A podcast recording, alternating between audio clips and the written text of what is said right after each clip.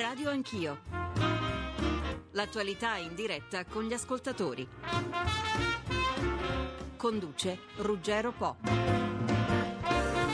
7 miliardi su base annua, 5 considerato che si comincia a maggio e questo è il risparmio previsto per il 2014 con la dieta Cottarelli. A voler essere prudenti, tre sono sicuri. È stato lo stesso Carlo Cottarelli, da qualche mese commissario straordinario alla Spending Review, a presentare il suo piano alla Commissione Bilancio del Senato. Un ventaglio di proposte all'interno del quale solo la politica potrà scegliere le decisioni del governo, quindi le conosceremo con il prossimo documento di economia economia e finanza. Nella sua audizione Cottarelli ha quantificato in 85.000 le eccedenze della pubblica amministrazione. Ha parlato della spesa pensionistica che raggiunge i 270 miliardi, della possibile razionalizzazione delle forze di polizia, poi della sanità. Deborah Serracchiani, segreteria del Partito Democratico, buongiorno. Buongiorno, buongiorno a voi. Serracchiani, 5 miliardi, diciamo 3, che serviranno anche a dare ai lavoratori quegli 80 euro in più promessi dallo stesso mese di maggio. Se non accadrà potrete darmi del buffone, ha detto il Presidente Renzi. Ce la farà quindi a non farsi dare del buffone? Ma no, ma assolutamente, guardi, eh, le cose non sono state fatte né con superficialità né con approssimazione, sono il frutto di uno studio approfondito di quelle che sono in questo momento le casse del Paese, di quella che è la spending review possibile, lei citava 3 miliardi, questo ci si aspetta, e anche la possibilità che ci viene data da due fatti assolutamente importanti che sono naturalmente la flessibilità tra il 2,6 e il 3% del deficit PIL e poi la, la, sicuramente la situazione situazione estremamente migliorata sugli interessi passivi per quanto riguarda lo spread. Sì, lei ha citato la possibilità di salire dal 2,6 al 3%, ma se Merkel dice attenti che c'è il fiscal compact, non significa che anziché alzare dovremmo diminuire, se eh, il punto d'arrivo anche in vent'anni dovrà essere lo zero?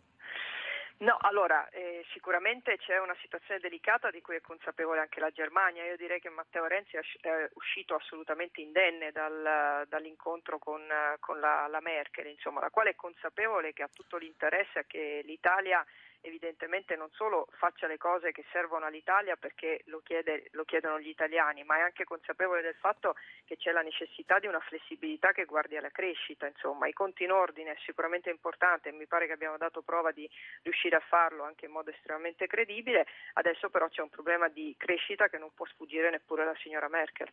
Sì, eh, prendiamo i vari punti su cui eh, Cottarelli indica che si deve risparmiare. Lei è governatore di, regio- di regione, politica navigata, donna pratica e quindi eh, sa bene che questi risparmi tutti prevedono che si vada a toccare qualche posizione acquisita. Che cosa ci fa pensare che stavolta si potrà? Ma guardi, sono, la spesa pubblica in Italia è all'incirca di 800 miliardi di euro. Noi stiamo parlando in questo momento di recuperare 3 miliardi, quindi francamente mi sento di dire che sono assolutamente alla portata e ci sono sicuramente dire, degli eccessi che vanno eliminati e tutto quello che è intorno ai costi della politica, le scelte che riguardano le riforme istituzionali dal Senato alle province, ma anche tutte quelle che sono delle scelte che la politica dovrà fare rispetto ad un eh, contenimento delle spese e una riorganizzazione dello stesso sistema. Insomma, credo che sia eh, ormai chiaro a tutti che non possiamo più permetterci alcune spese che evidentemente abbiamo fatto finora Ora, guardi, le posso dire da Presidente di Regione che è assolutamente possibile. Io in dieci mesi sono riuscita a recuperare 40 milioni di euro in una legislatura per quanto riguarda i costi del Consiglio regionale, eliminando il vitalizio, insomma eliminando tutto quello che appunto, tra virgolette, era ormai in eccesso la giunta regionale che rappresento costa 1.200.000 euro in meno all'anno, abbiamo recuperato risorse anche in qualche modo mantenendo l'efficienza dei servizi ma eliminando doppioni e cercando di intervenire per esempio su una riforma che è sostanziale come la riforma sanitaria eh, e credo francamente che ci siano le condizioni per farlo. Diciamo che la novità assoluta in questo Paese è che non si parte dalle tasse, ma si parte dalle spese e quindi tagliare la spesa pubblica non nel senso di eliminare servizi o eliminare il pubblico, eliminare aiuti ad una comunità, ma semplicemente andare a pulire quello che evidentemente a volte è un eccesso. 85.000 esuberi eh, nella pubblica amministrazione. Eh, Cottarelli ha anche detto che magari si potrebbero eh, risolvere questa questione con il blocco del turnover, ma questo significa comunque invecchiare notevolmente il parco dipendenti della pubblica amministrazione. Secondo lei come si fa qui? Ma guarda, il parco dipendenti della pubblica amministrazione è già eh, diciamo, sopra la media d'età perché il blocco del turnover c'è ormai da tempo. Eh, io credo che ci sarà una necessità di flessibilità in uscita in alcune situazioni, mh, consapevole del fatto per esempio che ci sono amministrazioni che oggettivamente proprio in virtù del blocco del turnover e del fatto che molti andranno in crescenza comunque ha fisiologicamente una perdita e se lei considera che per tanti che ne escono ne rientrano soltanto il 20%, mi pare che Cottarelli stia facendo una valutazione assolutamente di sistema, insomma, credo ovviamente che vada aperta una discussione e che vada fatta questa discussione all'interno della politica, insomma, la scelta lo ha detto assolutamente il commissario Cottarelli, è una scelta politica, la politica è pronta a farla. Toccare la pubblica amministrazione è automaticamente toccare il welfare, come ho sentito dire da fonte sindacale? No, io penso che siano due cose assolutamente diverse. Un conto è il sistema di protezione sociale. Sul sistema di protezione sociale ci siamo presi degli impegni importanti che hanno riguardato l'istruzione, che hanno riguardato per esempio la sanità. Viceversa sono, mm, dire, c'è una pubblica amministrazione che deve perdere dei privilegi, c'è una pubblica amministrazione che sicuramente ha bisogno di un uh, nuovo ordinamento e c'è una pubblica amministrazione che non può continuare a pensare di essere un'isola felice eh, dove il mondo è completamente cambiato. Insomma, io non vorrei trovarmi tra qualche tempo a, eh, dire, ad essere in una trincea dove da una parte c'è il lavoro privato che dire, sente di non avere molte tutele e dall'altra parte c'è un lavoro pubblico mh, che difende e conserva. No, io credo che c'è tanta pubblica amministrazione fatta di persone estremamente competenti, consapevoli anche da valorizzare, che è anche pronta eh, dire, a recepire il forte cambiamento che deve esserci in questo Paese. Ultima cosa perché mi segnalano che la sto rubando a una riunione che è già cominciata. E F30 35, spese militari. Eh, prima abbiamo sentito un'accelerazione e poi subito uno stop. Eh, c'è, c'è, una posizione chiara all'interno del Partito Democratico? Ma... Ma guarda, io credo che il ministro Pinotti sia stata molto chiara, insomma la difesa è pronta a fare una riorganizzazione importante. Eh, io mi sento di dire che è arrivato il momento che anche nel sistema eh, della difesa, più in generale nel sistema militare, si possa guardare con grande serenità anche alla necessità dell'eliminazione di alcuni, mi perdoni il termine eccesso, forse non è giusto, ma insomma rivedere il sistema pensionistico anche in quel settore lì o rivedere per esempio una spesa come quella degli F-35 credo che sia assolutamente alla portata portata di una scelta politica coscienziosa. La saluto, Deborah Serracchiani, Partito Democratico. Grazie per essere stata con noi anche questa mattina. Grazie a voi. Renato Brunetta, Forza Italia, Presidente del gruppo alla Camera, buongiorno. Buongiorno a voi. Le dispiace se faccio parlare un altro Renato eh, da Padova? È un ascoltatore. Renato, Renato, prego. Sì, buongiorno, buongiorno a tutti. Eh, ma niente, io avevo capito che un commissario per la standing review era indispensabile per non praticare dei tagli lineari sulla spesa pubblica. Ma quando invece sento il signor Cottarelli che propone di decurtare le pensioni che superano i 1700 euro netti, perché a tanto corrisponde un importo di 2500 lordi al mese, eh, in questo momento, a questo punto, lui fa un taglio lineare. Quanto allora, prende di pensione lei, Renato? Io prendo 3.000 euro lordi che corrispondono a 2.070 euro netti.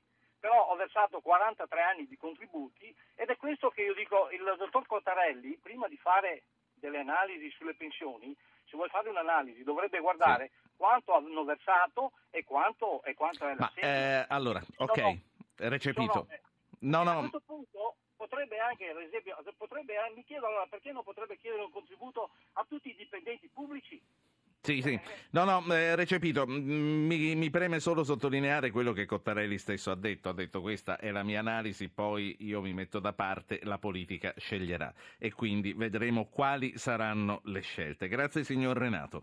Renato Brunetta, allora, dieta Cottarelli, pelo e contropelo. Lei oltretutto è stato alla funzione pubblica e qualcosa già ha snellito. Ma intanto eh, posso dire una cosa, non vorrei risultare antipatico.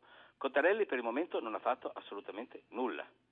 Cioè, Cottarelli si è messo a studiare una materia che non conosceva, venendo lui dal Fondo Monetario Internazionale, e in questo momento sta facendo eh, qualche grafico, qualche tabella e qualche slide. Quindi Cottarelli per il momento non ha fatto assolutamente nulla. Nella legge di stabilità del 2013 per il 2014 di tagli o di spending review praticamente non c'è nulla. Quindi il lavoro di Cottarelli degli ultimi mesi, finora dal punto di vista operativo, si è tradotto in zero. Ma, tanto, eh, per essere, mi scusi, tanto sì, per essere chiari perché di chiacchiere se ne fanno tante. Ad oggi quello che sta dicendo Cottarelli, molto in linea con le chiacchiere di Renzi, sono delle slide illustrate e anche un po' smentite alle commissioni del, del Senato. Sono chiacchiere che per diventare fatti dovranno diventare leggi, decreti legge, decreti legislativi, atti normativi che dovranno passare per il Parlamento. Finora, quindi, Cottarelli ha prodotto zero dal punto di vista dei tagli del risparmio, sta studiando, auguri, sì, e ma... dal punto di vista eh, delle ultime eh, proposte eh, sono idee. Quindi eh, che gli ascoltatori stiano abbastanza tranquilli da questo sì. punto di vista, proprio perché per il momento non c'è nulla. Eh, Senta, ma... dire una cosa sul sì. Renato di Padova, ha perfettamente ragione. Eh, posso dire, assicurare tutti, le pensioni non solo non si toccano, ma non si toccano eh, dire, nei modi e nelle forme che qualcuno vorrebbe, e cioè con brutalità, tagli eh, lineari a prescindere dai contributi versati e a prescindere dai diritti acquisiti. La dobbiamo smettere di eh, turbare eh, i sonni e i giorni di milioni di pensionati italiani che eh, certamente non vivono nell'oro, perché si parla di 1700, 2000, 2005, eccetera, sappiamo tutti cosa vuol dire eh, una cifra di questo genere, e che giornalmente si sentono additati alla pubblica esecrazione perché hanno la pensione Senta. e la cui pensione verrà tagliata. Per quanto mi riguarda, per quanto ci riguarda, questo è un metodo ignobile e inaccettabile eh, di eh, fare politica. Altra cosa è fare tagli sugli sprechi e allora quando parliamo di sprechi facciamo le cose difficili, non le cose facili. Gli sprechi ce ne sono tanti in questo, nostro, in questo, nostro, paese. Mi sembra che in questo momento si produca dell'allarmismo assolutamente inaccettabile. Presidente. E il buon Cotarelli faccia il suo mestiere, eh, parli di meno, eh, faccia, eh, proponga atti concreti eh, che poi la politica deve assumersi come responsabilità, e parlo del governo e parlo del Parlamento, sia un po' più silenzioso e soprattutto produca delle cose di qualità migliore, perché quella che eh, sta producendo non è di grande, Senta, di grande valore. Le faccio posso? solo un esempio. Sì. Si sta parlando di mobilità nella pubblica amministrazione. Beh, forse Cottarelli non ha detto che l'unica legge sulla mobilità nella pubblica amministrazione l'ha fatta il governo Berlusconi nella legge di stabilità del 2011 per il 2012 e porta, e porta la mia firma, mai attuata. Sì. L'ho, detto io, mm, l'ho detto io, introducendo la domanda a questo. Comunque, senta, ehm, tornando un attimo a Cottarelli, non è vero che Cottarelli parla dappertutto perché anzi rifiuta qualsiasi richiesta di intervista e anche i giornali che pubblicano dichiarazioni gliele strappano di passaggio. Questo lo posso confermare. Per quanto riguarda invece il nulla, lei dice che quindi quando le Camere, quando le commissioni si troveranno a dover lavorare, a dover decidere, non hanno nulla su cui basarsi per poter prendere prendere delle non decisioni. Non c'è un atto del governo.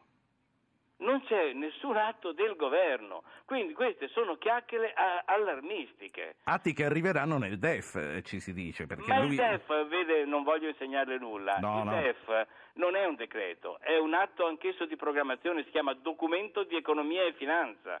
Il DEF è fatto di tre pezzi, DEF, eh, Programma Nazionale delle Riforme e Programma di Stabilità. Sono tutti e tre documenti programmatici perché o sono eh, accompagnati da dei decreti legge o dai disegni di legge che sono gli unici atti che hanno la potestà, la capacità di cambiare i conti, ma se no anche il DEF, mi dispiace di doverglielo dire con questa, con questa determinazione, è un documento programmatico. Per cui le slide di Cottarelli nel DEF sono intenzioni che se, eh, per essere operative dovranno diventare decreti legge, disegni di legge, decreti legislativi se c'è una delega prima. Insomma, un po' di serietà e un po' di piedi per terra, ma soprattutto basta dilettanti allo sbaraglio, per favore. Senta, ehm, e poi, poi, la saluto, tanto lei è stato molto chiaro nella sua analisi su... È anche un po' arrabbiato, vede? È anche un po' arrabbiato. Di queste chiacchiere eh, in libertà, di questi annunci, di queste promesse, chiacchiere in libertà che soprattutto mh, sono indecenti perché mh, buttano nell'angoscia la gente Eh, abbiamo già abbastanza angoscia da sei anni di recessione e di crisi economica. Non vedo eh, giusto, non vedo giusto, non sento giusto buttarla anche con affermazioni, frasi, eccetera, che non stanno né in cielo né in terra, ma che soprattutto non hanno il senso della responsabilità politica. Vuole tagliare le pensioni? Renzi? Faccia un decreto legge che tagli le pensioni e se ne assuma la responsabilità. Basta però con queste, con queste eh, dichiarazioni irresponsabili da parte di un commissario. Commissario poi, che Sì. figura è un commissario? Commissario straordinario, sì. Sì, di, di che? Ascol- Perché? Ascolti. Ah, e poi, poi la saluto veramente. Lei oggi completa la sua ricostruzione di quello che eh, con due libri precedenti ha chiamato il grande imbroglio, cioè i tre anni dalla crisi del 2011 ad oggi. C'è qualcosa di nuovo che ancora non Allora, sapevamo? la che ancora... come giornalista bravo, serio e per bene qual è, di occuparsi del processo di Trani sulle società di rating e sulle recenti dichiarazioni di esponenti rilevantissimi del mondo istituzionale, secondo le quali da maggio del 2011 al gennaio 2012 eh, tutte i le, le proclami, le edizioni eh, delle società di rating riguardanti l'Italia erano false, sulla base delle quali poi Sì. i nostri spread sono schizzati verso l'alto. Si tratterebbe la novità di quell'imbroglio in cui è precipitata l'Italia in quella primavera, estate, autunno, deve essere ancora spiegato. Perché? Io non cito Guardi Brunetta e i suoi libri, andateli a comprare per carità, ma cito il Tribunale di Trani, Sì. il processo Allora. che si sta svolgendo a Trani Ri- e, ne- e che nessuno prende Contro le eh, società in di rating. e in considerazione, perché non fa una bella radio anch'io su, eh, su, su, su Trani? Accetto, accetto il suggerimento e la saluto. Renato Buon Brunetta. lavoro, grazie, viva Buon Anch'io. bu- grazie. Eh, a questo punto ancora voce all'opposizione con il Movimento 5 Stelle e con la Lega Nord. Nicola Morra, buongiorno. Buongiorno a lei, buongiorno agli ascoltatori. Massimo Garavaglia, Lega Nord, buongiorno. Buongiorno, grazie. Un ascoltatore, Filippo, chiama dalla Spezia. Buongiorno Filippo. Buongiorno, buongiorno a tutti. Tocca a Volevo lei. solo- Sì. Grazie, volevo solo sottolineare il fatto che mi pare che il bravo professor Cottarelli abbia fatto un excursus generale sui provvedimenti potenziali da prendere e che abbia totalmente per l'ennesima volta, e non è il solo, ma lo è stato fino adesso anche la politica, i più o meno 180 miliardi di evasione fiscale l'anno che non vogliono entrare nelle casse dello Stato, benché potrebbero, prendendo, mutuando da altri modelli dove le tasse vengono pagate senza tanti mugugni e, e vengono versati a costo zero. Non a caso queste economie vanno meglio della nostra. Sì. Quindi ehm, mi aiuti un po' meglio a capire il suggerimento ad che lei il dà. modello, il modello australiano, mh, tutti possono scaricare tutto, evasione zero, lavoro nero zero e quant'altro, e, e, mh, questo a costo zero perché eh, nessuno si, eh, Chiaro. si sogna di non farsi fare delle ricevute. Adesso- adesso è molto più chiaro. tracciabilità, È ecco. chiarissimo, ho capito anche io, grazie Filippo. Eh, Massimo Garavaglia, Lega Nord, lei è assessore all'economia. Eh, questo eh, che ci ha riproposto Filippo Dalla Spezia è un eh, ritornello che torna in continuazione, soprattutto da parte dei nostri ascoltatori, soprattutto da parte dei cittadini. Se tutti possono scaricare tutto, allora tutto diventa trasparente. È così, mm, assessore Garavaglia? Sì, sì, sarebbe così e sarebbe anche una cosa giusta da fare. Il corollario però è che la tassazione massima dovrebbe essere del 30%, insomma come in Svizzera. A quel punto giustamente chi evade va in carcere e non se ne parla più. Ma quando le imposte sono al 68,5% non è esattamente equo un sistema del genere fino in fondo. Però eh, questo è un tema complicato, sarebbe bello, eh, bisogna anche tener conto che metà del paese vive di lavoro nero sostanzialmente e questa economia informale comunque porta, casse, porta risorse allo Stato. È Sì. tema complicato. Nicola Morra, come la vede lei? Bene, io sono dell'avviso che, come diceva chi mi ha preceduto, la, la realtà sia complessa perché c'è evasione e c'è evasione. Certamente evadere il patto con il fisco è una gravissima lesione del rapporto di fiducia che si deve istituire fra Stato e cittadini. È altrettanto vero però che questo patto di fiducia molto spesso è stato infranto dallo Stato perché lo Stato diventa fiscalmente assai vessatorio nei confronti soprattutto dei deboli. E poi ricordiamoci che c'è l'evasione fiscale, ma c'è anche e soprattutto l'elusione fiscale che ha permesso ad alcuni grandi gruppi, ad alcuni grandi soggetti di poter legalmente eh, violare appunto il patto che unisce tutti i contribuenti, quindi tutti i cittadini. E sull'elusione per esempio si potrebbe ragionare tanto. Sì. Eh, questa mattina vi abbiamo chiamati soprattutto per mettere a fuoco la vostra posizione dei vostri partiti su quelle che sono le proposte di tagli della spesa pubblica avanzate dal commissario straordinario. Decisioni che poi, lo ripetiamo spesso, dovranno essere prese solo dalla politica. Nicola Morra, eh, tagli e risparmi che voi avete sempre chiesto a gran voce e che potrebbero cominciare ad arrivare. Che cosa ne pensa di queste misure? Bene, io mi sono confrontato con le colleghe che hanno avuto Cottarelli ieri pomeriggio in Commissione Bilancio in audizione e per l'ennesima volta dobbiamo eh, ripetere un messaggio che purtroppo non viene tanto eh, afferrato. Noi siamo di fronte soltanto a intenzioni, buone intenzioni, eh, proclami, se facciamo in questo modo potremo ottenere questo. Noi invece vorremmo lavorare su carte in cui siano indicate certezze e a tutt'oggi queste carte non sono state garantite a chi di dovere. Poi noi dobbiamo anche considerare che piuttosto che parlare del futuro che sarà, oltre a questo noi dobbiamo parlare del presente, per cui la Corte dei Conti ci ha invitato a ricordare che la legge di stabilità è priva di coperture di 13,7 miliardi.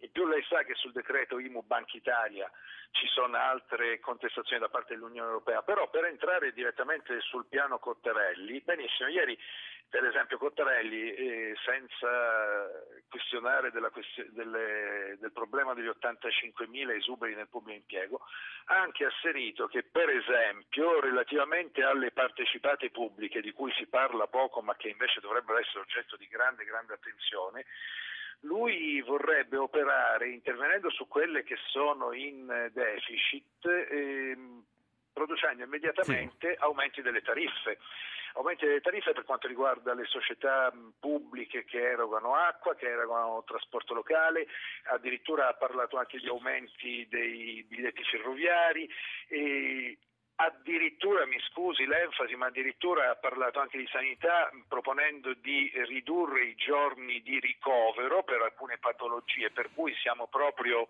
di fronte a una drastica riduzione dei servizi sociali. A me tutto questo fa pensare parecchio, anche perché poi qua siamo di fronte al gioco delle tre carte. Magari io ti faccio entrare in busta paga qualcosa in più, però poi te la tolgo aumentando i servizi che lo Stato sì. dovrebbe garantire. Garavaglia, Garavaglia Lega Nord, eh, il welfare è a rischio. L'assistenza sanitaria lo chiedo anche a una regione che insomma qualcosa ha ottenuto in quanto a risparmi sulla sanità. L'assistenza sanitaria e la sua qualità sono a rischio se si riducono in alcuni casi dei giorni di ricovero. Ma il problema della, della, spesa sanitaria è di qualità di spesa, non di quantità di spesa. Noi siamo al penultimo posto tra i paesi OXE come eh, fondo sanitario, come spesa sanitaria. Poi chiaramente ci sono realtà come la Lombardia che attira pazienti da tutta Italia e altre come il Molise con dei costi assurdi. Eh, paradossalmente costerebbe meno prendere gli aerei e portarli a Milano i pazienti del Molise. Quindi bisogna ragionare sulla qualità della spesa. Il tema, il tema, più generale di, di, questi tagli di Cottarelli glielo posso sintetizzare con un paio di battute e un paio di dati. Eh, ieri, ero, ieri, pomeriggio ero al Ministero dell'Economia, eh, faceva caldo, riscaldamenti accesi e finestroni aperti. Ecco, noi purtroppo non, non, facciamo niente su quello che è il vero spreco, cioè la spesa a livello centrale, a livello di ministero. Eh, si parla tanto di questi 85 mila potenziali esuberi nel pubblico. Eh, a, a, dai nostri dati 85.000 è l'esubero solo in Regione Sicilia. A livello, a livello nazionale sono almeno 10 volte tanto i potenziali esuberi. E quindi che succederà? È, è il timore che abbiamo. Sì. Succederà che alla fine, siccome eh, eh, Renzi si è esposto in maniera molto forte su questo taglio degli stipendi, il taglio andrà fatto. Eh, succederà che eh, sulle pensioni no, non si può fare niente, sul pubblico impiego no, non si può fare niente, a questo punto le risorse saranno insufficienti, sono già insufficienti ai 5 miliardi per quello che è stato detto, quindi sono già oggi insufficienti, ma se togliamo le pensioni e il pubblico non rimane praticamente più nulla e allora il vero rischio è che si vada all'altra grande svendita dopo quella dei primi anni 90 e quindi alla svendita di Eni, Enel e Finmeccanica. Quando lei dice non si farà niente, lei sta pensando ai sindacati e alle categorie eh, dei, dei vari dirigenti che dovrebbero essere tagliati? Sì, ieri c'era il ministro del lavoro che eh, in televisione già smentiva interventi sulle pensioni, però se uno va a vedere nella tabellina di Cottarelli l'unica voce che quota un po' di, di taglio vero, per, perché i tagli veri sono quelli che fai trattenendo sì, la sì. spesa a, alla fonte. E quindi il vero taglio era lì sulle pensioni e già togli quello e miliardi e quattro te lo sei Garavaglia, la saluto e la ringrazio. Eh, Salve, buona giornata. Massimo Garavaglia, Lega Nord, assessore all'economia della Regione Lombardia. Nicola Morra, 5 Stelle, prima di lasciarci, Renzi dice abbiamo costretto Grillo a giocare in difesa. Lei ora mi dirà che non è vero, ma sinceramente mi dica che cosa è cambiato da quando è cambiato il vostro interlocutore a Palazzo Chigi? Ben poco, anche perché noi ci scontriamo sempre con un eh, governo che fa annunci. Io ricordo che Letta aveva proposto un decreto legge chiamandolo del fare. Se alle parole fossero seguiti i fatti, noi avremmo una situazione economica e sociale leggermente differente perché riconosco che non si può nell'arco di pochi mesi invertire la tendenza.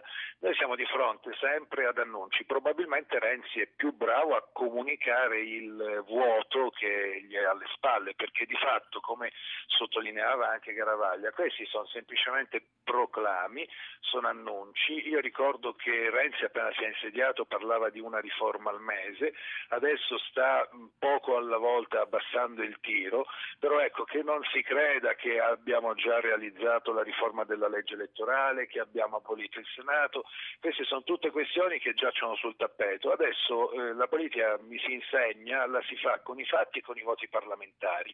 Adesso noi siamo là in attesa, il governo ha il dovere di portare in aula i provvedimenti, ha il dovere di indicare precisamente Sì. che cosa voglia fare. Ci vuole coraggio. Noi sappiamo che Renzi ha dietro dei poteri forti, delle lobby che gli impediranno di fare quello che lui dice di voler fare, per cui siamo sempre di fronte all'effetto annuncio. La saluto. Nicola Morra, Movimento saluto io e 5 la Stelle. Senatore, grazie.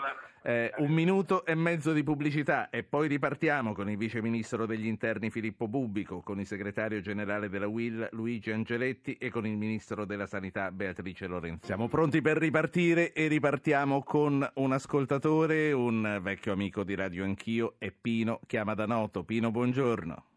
Buongiorno Ruggero, senta, è un classico, quando si vogliono fare le cose allora gli ostacoli non mancano. Mi dispiace che devo, eh, quando ecco, so, così ecco, intervengo su Radio Anch'io, è intervenuto prima Brunetta, perché volevo dirgli questo, ecco, chiaro, eh, poi lui lo so che non, non lo sentirà e poi se ne frega del giudizio. Non è, non è vera nessuna delle due cose, lo sentirà e ascolterà. Ah, ma- voglio dire che questo, il suo modo di fare, è il peggiore perché scoraggia tutti. E poi è così saccente perché ci fa sentire tutti ignoranti e solo lui quello che sa le cose. In effetti l'ha dimostrato stando al governo e lasciandoci quello che ci ha lasciato. Comunque senta, andiamo al tema. Sì, Siamo anche, tutti mm, anche perché sì, è la sua posizione, per carità, la rispetto, però mm, forse non è esattamente così. Ma dica la sua, è molto meglio che dica la sua, sì, Sì, prego ecco, dico, eh, dico che noi siamo tutti d'accordo a tagliare i privilegi degli altri, purché non si tocchino i nostri, perché i nostri sono sacri, i nostri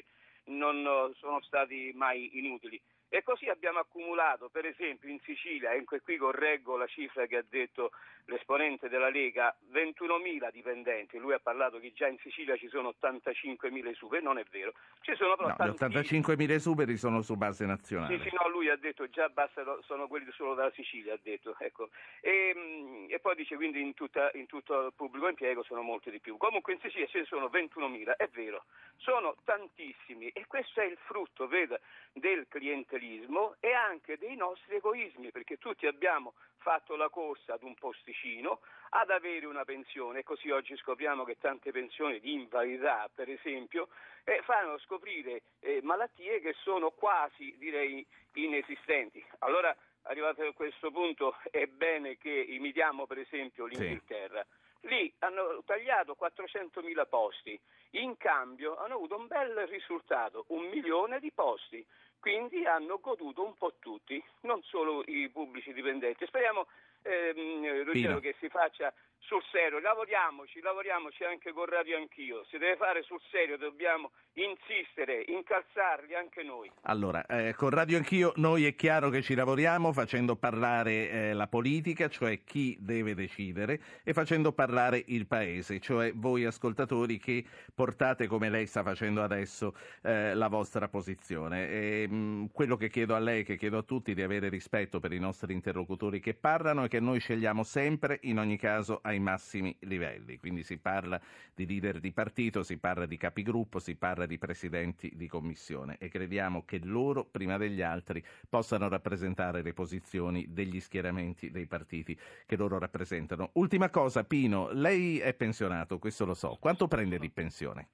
abbastanza, ecco, e quindi so, già pago il contributo di solidarietà e le dico subito, ecco, apertamente, se mi chiedono un altro contributo sono disposto a darlo purché venga bene impiegato. Va bene? Grazie a lei Pino.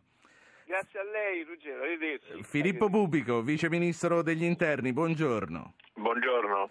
Una delle questioni al centro delle discussioni di questi giorni è la proposta che viene fatta dal commissario straordinario Cottarelli di razionalizzare le forze di polizia. Quante sono le forze di polizia oggi, Vice Ministro? Beh, sono cinque le forze di polizia che hanno delle specificità, eh, due sono le eh, fondamentali con compiti di natura generale, cioè Polizia di Stato e eh, Carabinieri. Carabinieri. Poi... poi... le altre forze di polizia hanno una loro specificità, eh, il, la Guardia di Finanza, il Corpo Forestale dello Stato, e il corpo delle guardie carcerarie. Ecco, eh, Vice Ministro, la sfida oggi è quella di fare questa razionalizzazione perché probabilmente eh, si può, però senza intaccare la sicurezza, che è la cosa che ci sta più a cuore, senza intaccare l'occupazione e le retribuzioni che già oggi sono notoriamente bassissime. Beh, la riorganizzazione deve mirare esattamente a migliorare le condizioni di sicurezza dei cittadini, a migliorare il presidio dei territori e a mettere gli operatori di polizia nelle condizioni di poter agire eh, ricevendo le eh, gratificazioni necessarie. Si pensi che da molti anni i contratti non vengono aggiornati e spesso eh, gli operatori delle forze di polizia non ricevono neanche il pagamento degli straordinari che sistematicamente fanno perché quando emergono esigenze particolari e ciò accade spesso non si sono mai sottratti rispetto alle, a, agli obblighi e alla necessità di sì. garantire la presenza e l'intervento.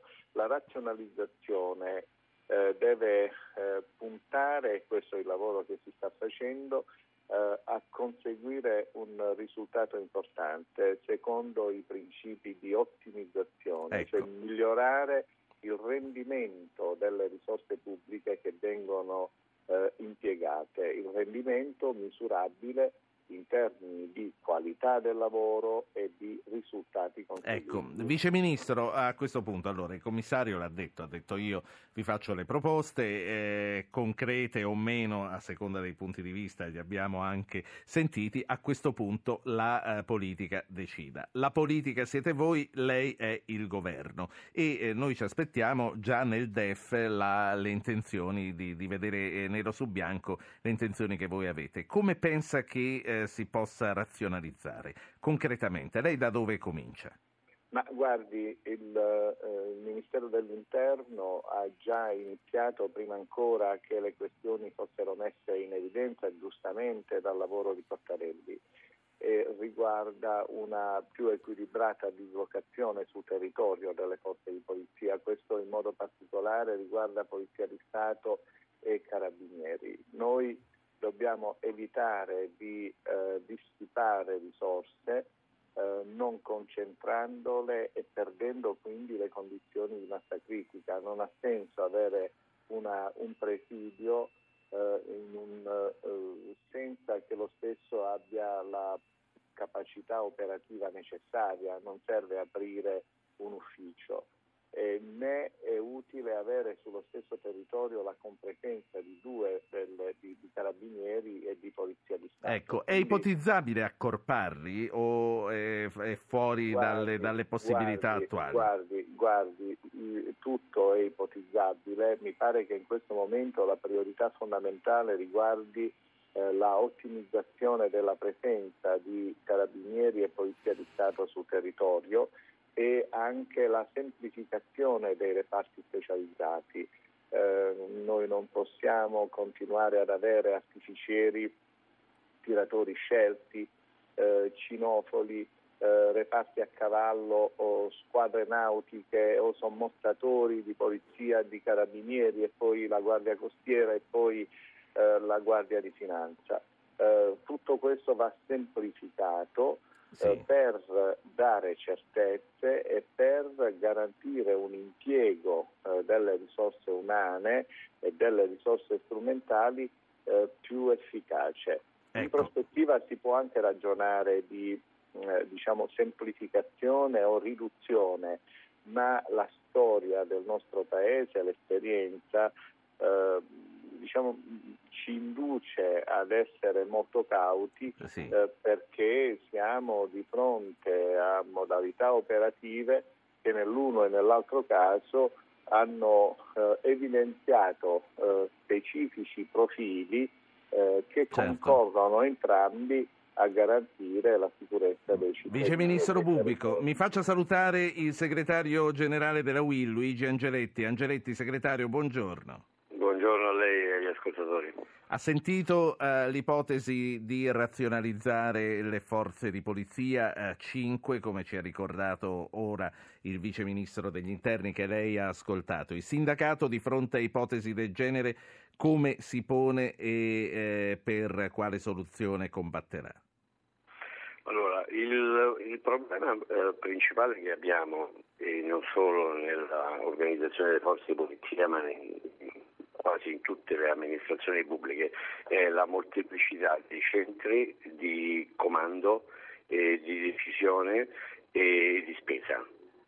Uh, quindi non esiste un problema di persone in eccesso in Italia, abbiamo meno dipendenti pubblici in tutti i sensi uh, di qualunque altro paese europeo a parità di popolazione e li paghiamo pure meno. Uh, ma il fatto che in Italia esiste una molteplicità di uh, aziende pubbliche, di mh, 30, più di 30.000 si chiamano stazioni appaltanti, cioè luoghi nei quali sono dei, dei dirigenti che possono decidere di spendere soldi pubblici. Uh, la cui utilità e la cui efficacia è ovviamente dubbia, nel senso che spendono e duplicano le spese eh, eccetera, eccetera. Questo è il luogo nel quale intervenire. Solo così si può sul serio fare in modo che ci sia un rapporto tra i soldi che si spendono e i servizi che si ottengono più efficiente. Quindi lei dice che eh, bisogna cominciare a lavorare sulla dirigenza e sull'accorpamento delle funzioni apicali. Esatto, e ovviamente poi prima o poi dovremo pure accorpare quelle 7.000 società pubbliche o parapubbliche che sono un record assoluto in tutta Europa. Sì. Un'ultima valutazione, eh, Angeletti, a lei chiedo di rimanere. Eh, voglio invece concludere con Filippo Bubico, il Vice Ministro degli Interni, e gli voglio chiedere eh, da politico eh, una valutazione che esce dal Ministero degli Interni e che eh, va sugli 85.000 statali considerati in esubero. Eh, qual è, Vice Ministro Bubico, la, la via d'uscita? Ma guardi, spesso um, è necessario ridurre per uh, ripartire. Allora il punto qual è? Noi abbiamo indicato una priorità come Paese, eh, spero che finalmente si sia coerenti e conseguenti. La priorità è l'agenda digitale, la semplificazione amministrativa che eh, restituisce opportunità ai cittadini e alle imprese. Noi spesso consumiamo atti ridondanti, facciamo, ripetiamo esattamente le stesse cose numerose volte e tutto questo deprime la pubblica amministrazione che viene individuata dai cittadini e dalle imprese come un sì. costo inutile, come un nemico, quando invece la pubblica amministrazione, quando è efficiente, è un alleato potentissimo dei cittadini e delle Ma imprese. Quindi, come, allora... dice, sì, come dice il segretario Angeletti, sarebbe possibile rendere efficienti gli 85.000 ma, e, ma, tutti gli altri, insomma. Guardi, e... bisogna lavorare secondo criteri di efficienza, bisogna farlo con giudizio ma eh, la questione che pone Angeletti, ad esempio, è prioritaria ed è da tempo che viene segnalata una, la questione delle stazioni appaltanti, dei centri eh, di costo che vanno eh, ridotti e semplificati e accorpati, sì. ma eh, purtroppo siamo molto lenti da questo punto certo. di vista e le piattaforme per la gestione degli acquisti in termini unificati da parte delle pubbliche amministrazioni eh, esistono, bisogna manifestare una grande volontà politica ed è quello che Quindi, oggi... agenda digitale. Grazie al Vice Ministro degli Interni Filippo Bubico, grazie per aver partecipato a Radio Anch'io. Eh, grazie, a voi, grazie a lei c'è Luigi Angeletti, segretario generale della UIL, c'è il Ministro della Sanità Beatrice Lorenzin che saluto e alla quale do il benvenuto. Lorenzin, buongiorno. Buongiorno. buongiorno. Lorenzin, l'obiettivo è di recuperare 3 miliardi e l'impegno quelli di lasciarli al settore e lei è fiduciosa di riuscirci. No, io sono fiduciosa di riuscire a fare molto di più eh, perché eh, insieme alle regioni abbiamo avviato il patto della salute che ora possiamo diciamo, riprendere e, e credo che ci sia la possibilità di fare un lavoro molto più certosino. Ricordiamoci che il fondo sanitario è un fondo eh, che si attesta attorno ai 110 miliardi di euro e noi avendo necessità nel sistema salute di grandi investimenti in Italia, noi abbiamo bisogno di investire in infrastrutture, in tecnologie per rendere i nostri ospedali più sicuri all'avanguardia e per dare la possibilità di accesso a cure sempre più sofisticate, abbiamo bisogno di investire nella ricerca e nel personale medico e personale sanitario, non possiamo pensare pensare in questi tempi di chiedere nuove risorse allo Stato o di aumentare le tasse. Quindi bisogna fare un'operazione sì. di recupero di risparmi all'interno per reinvestirli e io credo che in 3-4 anni si possa Senta. fare un'operazione intorno ai 10 miliardi. Senta, Ministro Lorenzin, noi ogni volta giustamente guardiamo avanti, pensiamo a che cosa si deve fare e vediamo sempre il bicchiere mezzo pieno, ma io a questo punto le voglio chiedere che cosa ne è stato della riforma Balduzzi del 2012, quella dell'assistenza emergenza H24, quella degli ambulatori in rete per alleggerire il pronto soccorso, della libera professione dei medici ospedalieri e tutto il resto. Che cosa è stato applicato? Di, di... Allora, la riforma è rimasta diciamo, in conferenza Stato-Regioni e questo è uno dei temi diciamo, del rapporto tra lo Stato e le regioni in una materia concorrente come eh, quella della salute. E alcune di queste questioni sono state riprese all'interno del patto un, e riammodernate diciamo, con l'impegno da parte delle regioni di eh, portare avanti la riforma. Possiamo dire però che nel frattempo sono accadute delle cose. Innanzitutto sono stati realizzati i costi standard che oggi sono a regime in Italia, abbiamo già fatto il riparto dei costi del 2013 e sarà così diciamo, per gli anni successivi. Che cosa significa i costi standard? Significa che abbiamo standardizzato la spesa ospedaliera e tutta la questione della siringa che costa in un modo in un'azienda e in un'altra in un'altra da oggi diciamo, non c'è più. Dall'altra parte per quanto riguarda la riforma dei piccoli ospedali si stanno eh, diciamo, in Italia procedendo e, e, su questo bisogna che le regioni siano più eh, incisive alla riconversione delle piccole strutture, alla chiusura di quei punti come i punti nascita che sono al di sotto dei 500 eh, parti l'anno, che quindi sono estremamente pericolosi per le donne tengo, e per i bambini. Tengo questo esempio perché è un esempio che tutti possono comprendere, ma abbiamo casi similari sì. per l'ematologia o per la cardiologia. Poi bisogna operare una riorganizzazione dei reparti. Noi abbiamo lavorato fino adesso eh, secondo lo schema dei posti letto che è uno schema che ovviamente noi continuiamo a perseguire ma che secondo me nel prossimo futuro potrà essere superato secondo uno schema della prestazione, quindi avendo una visione più moderna e più efficiente sì. della pubblica amministrazione. Segretario, segretario Angeletti, uh, Will, lei teme che ridurre i posti letto sia in un qualche modo rinunciare al welfare? Angeletti c'è ancora? Pronto Angeletti? Eh, lo richiamiamo a questo punto. Eh, Lorenzini. allora, eh, il... no, non è il posto letto è stato utilizzato come uno schema. In realtà quello che noi dobbiamo riuscire a garantire è una gestione della sanità in rete con i territori. Per cui tu hai che negli ospedali devi devi curare le persone in urgenza e gli acuti. Poi in territorio deve gestire la cronicità e poi c'è la parte del, che oggi sarà fortissima nel prossimo futuro, sarà l'assistenza a casa. Lei si immagini che ora ci sono delle app, cioè delle applicazioni per le quali attraverso il cellulare in collegamento collegamento in telemedicina con il tuo medico puoi fare esami, eh, puoi fare analisi, puoi verificare alcuni stati, cioè la tecnologia ci sta anche aiutando sì. a rendere la sanità Voi più umana e meno costosa. Voi, voi, ci fate sempre sognare, anche Balduzzi due anni fa mi fece sognare, ma poi ogni volta ma che devo fare la ricetta... Incubo, ogni volta che devo fare la ricetta dal medico sono due ore che partono. Eh, ci sono due ascoltatori questo, che... che... Ma questo però è un problema che eh, riguarda eh, il suo medico, nel senso che i medici di medicina generale devono fare anch'essi un passo avanti e noi stiamo facendo la riforma con loro e essere, deve essere medico di medicina in iniziativa.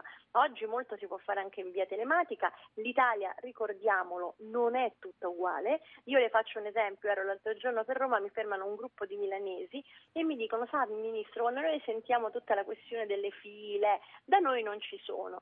Questo per dire che noi tendiamo a rappresentare la sanità che conosciamo ognuno nella nostra città. È certo che però questi stati di sperequazione, dove quindi, ci sono luoghi di efficienza e luoghi di totale inefficienza, vanno assolutamente Quindi superati. anziché affrontare il ministro, devo affrontare il mio medico, sto scherzando. Eh, io direi di sì.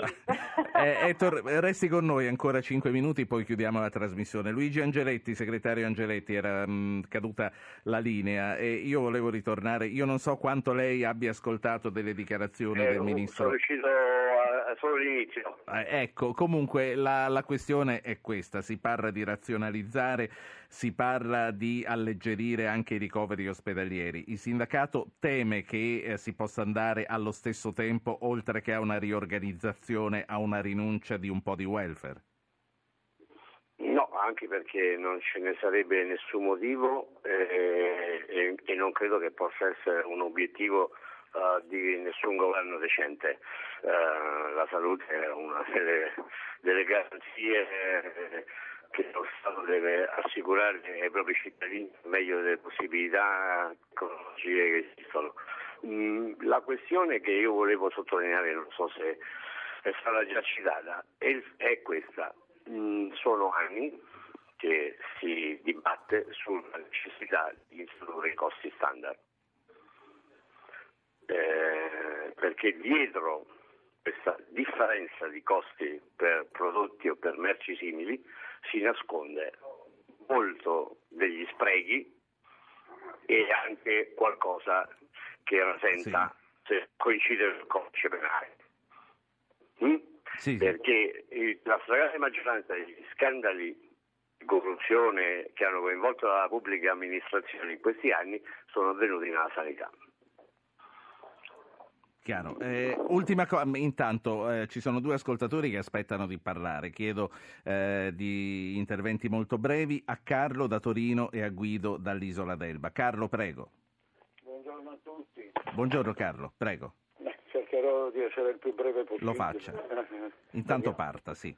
Allora, io penso che siamo alle solite, tante annunciazioni, proclami, poi alla fin fine di concreto, almeno fino a in questo momento, non c'è niente. Poi mi chiedo anche se era il caso di mettere un commissario per ripetere le cose che ripetono tutti. Cioè, è da una vita che sento ogni volta che arriva un governo nuovo sono sempre le stesse cose. Ma la cosa che mi sta preoccupando ancora di più è che questo praticamente si sta dicendo eh, spoglio te e vesto me perché poi in concreto è quello. Io vorrei sapere, a, a, noi anziani che siamo stati gli ammortizzatori veri, sociali, nel momento più drammatico di questo Paese, lo è ancora, non ci è data nessuna possibilità di poter agire veramente. Ci si sta approfittando perché siamo un popolo di vecchi e non ci sappiamo rivoltare e non c'è nessuno che ci porta alla rivolta perché c'è bisogno veramente di una rivoluzione sia pure pacifica in questo paese. Cioè voglio dire, ma perché dopo che mi avete aumentato la tasi, mi avete aumentato le accise, le poste, tutto quel che consegue, devo dare 85, 85 euro a una persona che magari prende più di me e io ho impegni Ma lei perché maggiori... deve dare 85 euro? Lei è un pensionato... Sì, no, ma io ho impegni maggiori perché devo cercare di fare ancora da ammortizzatore sociale alla famiglia Carlo, perché se ci sono chiaro, dei drammi. Quindi siamo alle solite. Grazie dello sfogo, grazie dello sfogo. Che cadi presto di nuovo questo governo per mm. poi poter risentire, ma dateci tempo. Carlo, Carlo Grazie, ho capito, buongiorno. chiaro. Eh, chiedo scusa Guido dell'Elba, eh, rinuncio alla sua telefonata, l'ultimo minuto lo tengo per Lorenzin e per Angeletti. Lorenzin, lei sente a volte lo scoramento di certi cittadini che fanno fatica a credere che questa sia la volta buona. Perché deve essere questa la volta buona, Ministro? In realtà eh, purtroppo non dovrebbe essere la volta buona, nel senso che ogni giorno bisognerebbe lavorare per rimettere le cose in sesto. Quindi questo genere di, eh, di sconforto io lo comprendo benissimo, così come eh, però dobbiamo lavorare e andare avanti. Allora, il, i pensionati hanno dato moltissimo alla crisi, hanno dato moltissimo i lavoratori, non soltanto in una riduzione dello stipendio, in un blocco dei contratti, ma parliamoci chiaro, anche in perdita di posti di lavoro. Adesso bisogna cercare di ognuno di fare la sua. Allora, per quanto riguarda il mio dicastero, io gestisco con le regioni una spesa di 110 miliardi. Le cose concrete che ho fatto in questi mesi sono state evitare nuovi tagli al, al, al, fondo sanitario che avrebbero implicato per le persone anziane la perdita di accesso alla prevenzione e ai farmaci, soprattutto nelle regioni più deboli, cioè nelle regioni in piano di rientro. Ho realizzato i costi standard, quello di cui parlava prima Angeletti, con un risparmio che arriverà per le pubbliche eh, amministrazioni di circa sì. 4 miliardi di Ho euro. 20 secondi. E sì. oggi stiamo riorganizzando il sistema, ma già nei fatti, cioè con delle cose che stanno arrivando alle persone anziane nei territori, per rendere eh, l'accesso a un sistema sanitario universalistico per tutti. Come diceva prima il, eh, Angeletti, cioè un, uno Stato che è tale deve riuscire a preservare almeno i livelli essenziali di assistenza come quelli che sono garantiti oggi dal sistema io, sanitario. Io vi saluto tutti, Ministro, eh, buon lavoro, ce n'è bisogno Grazie e credo voi. che abbiate eh, la, la, fiducia al momento per poter andare avanti. Grazie e buon lavoro, dico Grazie. nel bene del Paese. Grazie anche a Luigi Angeletti, non ho più tempo di farlo Grazie. replicare. Grazie Angeletti, alla prossima, noi torniamo domani. Avete ascoltato Radio Anch'io, ha condotto Ruggero Po, regia di Anna Posillipo, assistente al programma Alberto Agnello, Valentina Galli, Francesca Mechelli, coordinamento tecnico Emanuele Di Cavio. Potete iscrivervi alla mailing list e ricevere le anticipazioni sulla trasmissione del giorno dopo scrivendo a radioanchio.it. Puntate e podcast su www.radioanchio.rai.it. Pagina Facebook Radio Anch'io Radio 1 Rai.